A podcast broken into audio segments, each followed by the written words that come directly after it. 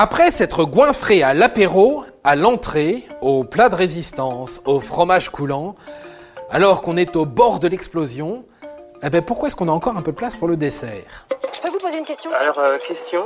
Quelle étrange question. Vous avez des questions? C'est l'occasion de mourir moins. La raison à cela est très simple. Notre cerveau et notre estomac s'adorent. Ça papote et ça papote, ça travaille de concert pour réguler la faim.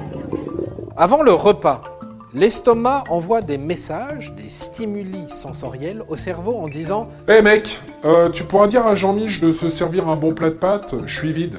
Merci mon poteau. et le cerveau lance la mécanique de la faim. J'ai faim, j'ai faim, j'ai faim, j'ai faim, j'ai faim. On peut, on peut se tutoyer Ouais, t'es lourd. Lors du repas, l'estomac se remplit, il se gave. Entre deux spaghettis, il adresse ses remerciements à son poteau, le cerveau. Mec, tu devrais venir. Sauce trois fromages Un délice. Le cerveau encaisse les stimuli sensoriels. Mais le cerveau, après cinq fourchettés, ça l'emmerde un tout petit peu les spaghettis trois fromages. Puis l'estomac change de discours avec le cerveau. Mec, mec, mec, mec, mec, c'est bon pour l'après-midi là. Tu peux dire à Jean-Mich d'arrêter. Il y a plus de place. C'est une piscine de sauce trois fromages en bas. C'est l'éclate. Ah bah ça, c'est fait avec tous les restes de fromage de l'année. Et c'est là que le cerveau l'a fait à l'envers à l'estomac. À l'idée, pire, à la vue d'un dessert, le cerveau, qui se lassait du même plat de spaghettis, se prend à rêver de dessert. Pourquoi?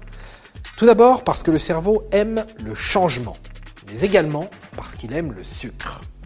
Quand je dis qu'il aime le sucre, non, non, il aime pas. Il est complètement drogué au sucre. Les neurones, sous l'effet du sucre, libèrent de la dopamine, une molécule chimique provoquant la sensation de plaisir.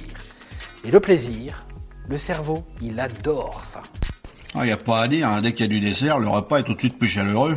Et bien sûr, à l'idée ou à la vue du fondant au chocolat, le cerveau n'écoute plus son pote l'estomac et il fait dire à Jean-Mich, comme un bon dealer, vas-y, prends-le ce dessert, tu vas kiffer ta mère. Pour cela, il active donc une région du cerveau appelée circuit de la récompense.